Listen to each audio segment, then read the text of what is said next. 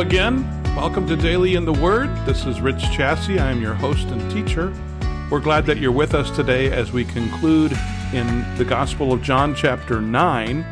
We're going to be picking up the second half of the story of the man who was born blind, and Jesus had healed him by rubbing some mud together with his spit and telling him to go and wash that from his eyes at the Pool of Siloam.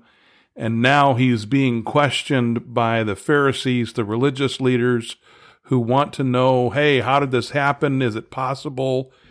They bring in his parents to verify that, yeah, this guy was born blind and now he has been healed. How is that even possible? He did it on the Sabbath day. They want to discount Jesus and, and say that Jesus is certainly not of God because he's doing these things on the Sabbath day. So they've asked his parents, and they're afraid, and they're saying, listen, all these questions you've got, why don't you ask him? He is of age. Don't, don't make us be a part of this. And so we begin today in verse twenty-four. We'll go to the end of the chapter in verse forty-one. So let's read together. A second time they summoned the man who had been blind. Give glory to God by telling the truth, they said. We know this man is a sinner. He replied, whether he is a sinner or not, I don't know. One thing I do know, I was blind, but now I see. Then they asked him, what did he do to you? How did he open your eyes? He answered, I have told you already, and you did not listen. Why do you want to hear it again? Do you want to become his disciples too? Oh, they hurled insults at him and said, you are this fellow's disciple. We are disciples of Moses. We know that God spoke to Moses, but as for this fellow, we don't even know where he comes from. The man answered, now that is remarkable. You don't know where he comes from, yet he opened my eyes. We know that God does not listen to sinners. He listens to the godly person who does his will.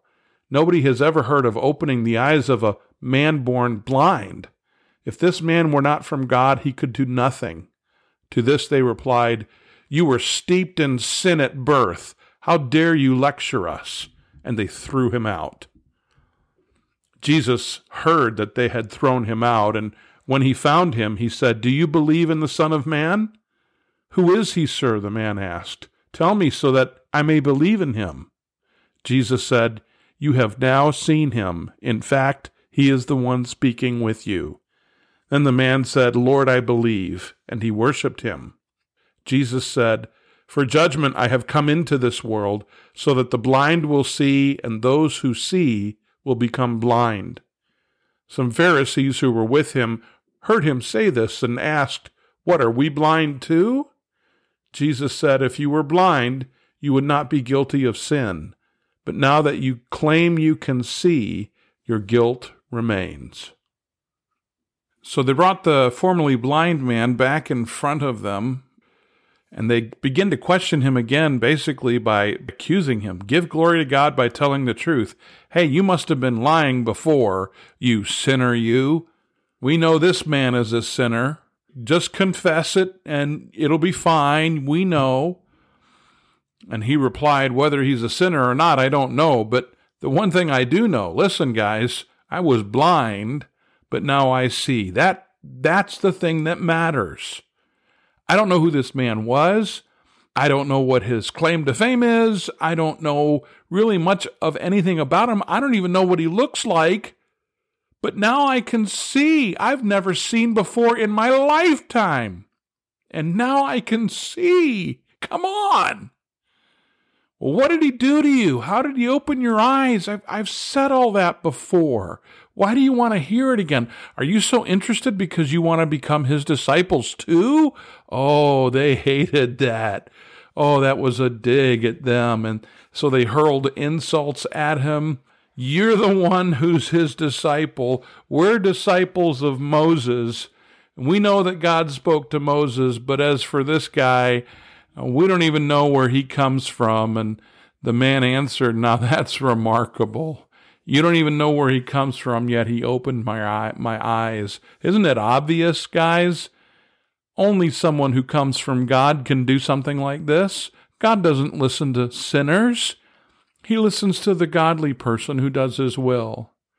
Nobody has ever heard of opening the eyes of a man born blind. I mean, this is crazy. He's recognizing in his own life that what has happened to him is unheard of.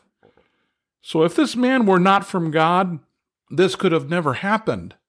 So they reply back, and they're just, they're done with it. They're hurling insults at him. They've decided they know Jesus is not the Messiah. He's an imposter in their eyes. He deserves death. And they just continue down that track. And so they tell him, you were steeped in sin at birth, just like when we started off in the beginning of chapter nine, when the disciples asked, who sinned that this man would be born blind? They believe in this false theology too, that certainly this man must have been steeped in sin. How dare you lecture us? Oh, but he had something to say, and they should have listened. Jesus heard that the formerly blind man, I guess we named him Fred last time, was thrown out. And when he found him, he said, do you believe in the Son of Man? Do you believe that the Messiah is coming? And so the man asked, who is he, sir? Tell me so that I may believe in him. And Jesus lets him know, you have now seen him. Oh, how ironic. This man who was blind from birth, who had never seen anything in his life, was now looking at, right in front of him, the very Son of God, the Messiah. The man said, Lord, I believe. And of course he would. And he worshiped him, meaning he bowed down before Jesus. Jesus said, now for judgment's sake, I have come into this world, so that the blind will see, and those who see will become blind. That's what this story was about. A formerly blind man who now obviously recognizes Jesus as the Messiah, and those who had been trained to clearly see, to clearly identify the Messiah, are the ones who were blind to him. They missed it. There were some Pharisees who were with Jesus, and they asked, what, are we blind too? Yes. If you are not recognizing that Jesus is the Messiah, then yes. The obvious answer to that question is yes, you are blind. Jesus responds by saying, if you were blind physically, you would not be guilty of sin. But now that you claim you can see, you claim you know the Old Testament scriptures. You claim you are connected to Moses. You claim God as your father and Abraham, and and yet you don't get it. And because you refuse to see, because of the stubbornness and the callousness of your own hearts, your guilt remains. Oh, I don't want that to be said of me, that my guilt remains. And praise the Lord, he has opened my eyes, and I can see. Jesus is my Lord and my Savior. And I pray that for you that is true as well, that your eyes have been opened, and you can see that Jesus Christ is your Lord and is your Savior, and that you too trust him with your life. Lord, thank you so much for this story of this formerly blind man who has now come to faith in Jesus Christ, recognizing that Jesus is the Messiah, the Son of God, the Son of Man. And Lord, we will be able to be in heaven with this man and hear the story from his lips. I pray, Lord, for those people whose hearts are still hardened to the truth of the gospel, like these Pharisees. And maybe there are people who we know who have heard the gospel and yet still choose to reject it, yet still choose to harden their heart, yet still choose to live a life of selfishness, of saying, I want to be in charge of my own life. I don't want to have to submit to a God. And Lord, I pray that you would soften their hearts. I pray that you would use us to live a life that would call them to faith in Christ, that we would be ready to share the words of life, the message of the gospel, that they would respond to that message and they too would come to faith in Christ. Lord, we know that there are some people who, for many years in their life, their hearts were hardened to the truth, and yet later in life their hearts were broken, their eyes were opened, and their lives were changed, and they trusted you as Savior. Lord, we want to see that. May we be faithful in sharing the message of the good news of Jesus Christ, and may we continue to serve you with the remainder of our own lives until we see you then face to face. And I pray we hear the words, "Well done, good and faithful servant." In Jesus' name, amen. Well, thanks for listening in again today here on Daily in the Word.